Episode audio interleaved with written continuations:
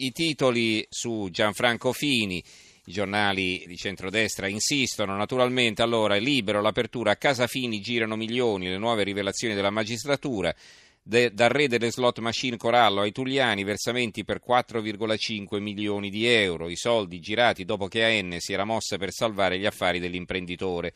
La prova che Gianfranco, indagato per ricettazione, sapeva tutto dell'immobile di Monte Carlo non è indagato per ricettazione ma per riciclaggio. Comunque, la verità, Fini è tutto fuorché un coglione, questo è il titolo di apertura. Per allontanare i sospetti su casa di Montecarlo e riciclaggio, l'ex presidente della Camera si era definito così, aveva sostenuto di non essersi mai accorto di niente, ma le carte giudiziarie raccontano tutt'altra storia. Mi è arrivata anche la stampa, l'apertura non era quella su Trump come sembrava dal titolo che ci avevano mandato, che ripeto è una sola colonna, eh, questo argomento, ma l'apertura è sul PD, PD patto a tre per la scissione. Ieri si sono incontrati Emiliano Speranza e Rossi, lunedì dopo l'assemblea l'addio a Matteo, costretti a rompere. Il nostro sondaggio cala la popolarità dei democratici, gli elettori delusi dalle liti. Nelle terre di Renzi separarsi è inutile, e sono due reportaggi, l'inviato a Firenze Andrea Malaguti, nel feudo di Bersani tradito il partito, inviato a Bettola in provincia di Piacenza Niccolò Zancan. Francesco Bei firma l'articolo di fondo, l'irresistibile istinto di dividersi Alzi la mano chi ha capito perché tra pochi giorni il partito che bene o male ha garantito per anni un governo al Paese, il rispetto degli obblighi internazionali, le missioni militari all'estero, la lotta al terrorismo, le riforme, la tenuta del sistema bancario, che in definitiva costituisce ancora l'unica dorsale su cui costruire una possibile maggioranza dopo le elezioni, ebbene alzi la mano chi ha capito perché questo partito debba andare incontro a una scissione devastante.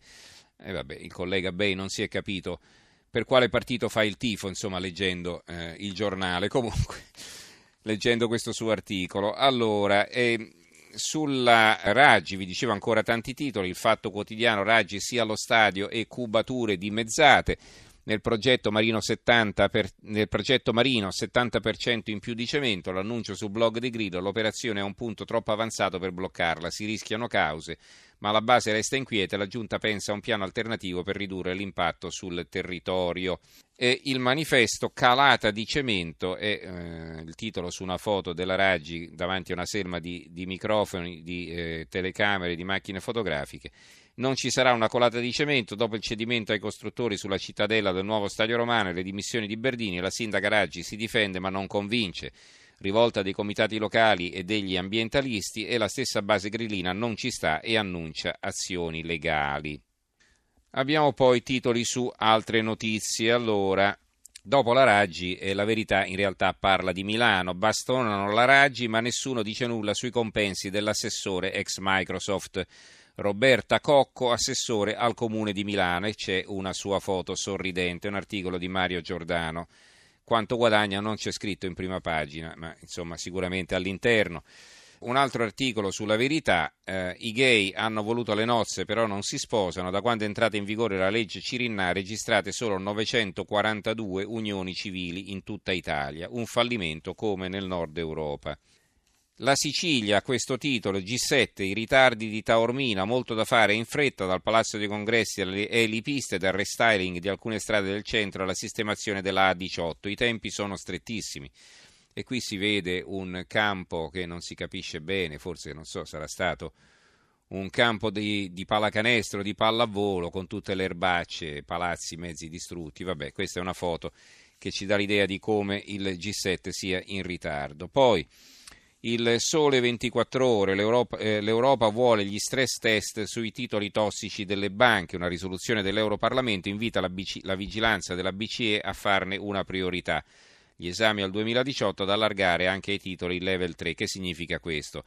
Che insomma ci sono banche che hanno comprato titoli a mani basse, titoli che in realtà sono tossici, nel senso che possono eh, svanire tra le mani di chi li possiede e eh, questi titoli sono soprattutto in possesso delle banche tedesche. Quindi diciamo questa richiesta dell'Europarlamento è un bel dispetto alla Germania. La Sicilia dei furbetti non paga più le tasse, questo è il giornale, il giornale, questa è la loro apertura, dossier shock, politici, comuni e società, una voragine da 52 miliardi, che significa che praticamente è una dizione della Commissione antimafia sul fisco siciliano in dieci anni sono 52 i miliardi di euro non riscossi, una cifra davvero astronomica. L'apertura dell'avvenire, un cantiere di pace a Mossuli islamici con i cristiani per le chiese, insieme per la ricostruzione dopo la furia Daesh. Daesh sarebbe l'ISIS, lo sapete. Sempre sull'avvenire, Mattarella, gli esuli istriani e dalmati, mi faccio carico dei vostri problemi. L'apertura di Repubblica e su un altro argomento ancora, Trump-Putin si allarga lo scandalo il tempo eh, concentrato su Roma e sulla CISL, in particolare l'inchiesta, il caso Campania esplode a Roma, presto la decisione dei probiviri sui vertici, atti inediti e voci dei protagonisti, soltanto il segretario Furlan non risponde al tempo. Ecco a voi Cislopoli, il sindacato tra microspie, veleni e dossieraggi. È un'inchiesta di Marco Gorra sul Fatto Quotidiano, web vietate le notizie esagerate, ma stampa e tv possono mentire, bavaglie e post verità, proposta di legge al Senato, previsto anche il carcere. Chiudiamo con una notizia che da, apprendiamo dalla stampa, il Partenone è un gioiello, no alla sfilata di moda. Stop a Gucci per l'evento da 57 milioni da Roma a Firenze, le polemiche italiane, ma, anche, ma c'è anche chi è a favore. Quindi per dire no a una sfilata di moda la Grecia, che è ridotta come ben sapete, ha rinunciato a 57 milioni offerti da Gucci. Quanto sarebbe durata questa sfilata di moda? 900 secondi, fatevi un po' i conti. Va bene, ringraziamo allora Gianni Grimaldi in regia, il tecnico Alessandro Rosi, in redazione Giorgio Allegretti, Carmelo Lazzaro e Giovanni Sperandeo. Do la linea al giornale radio che sarà condotto da Alberico Giostra e noi ci risentiremo domani sera. Grazie a tutti e buonanotte.